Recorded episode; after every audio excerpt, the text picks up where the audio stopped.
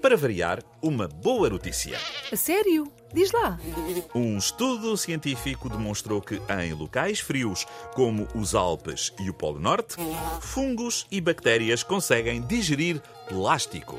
Conseguem digerir plástico? Sim, já viste?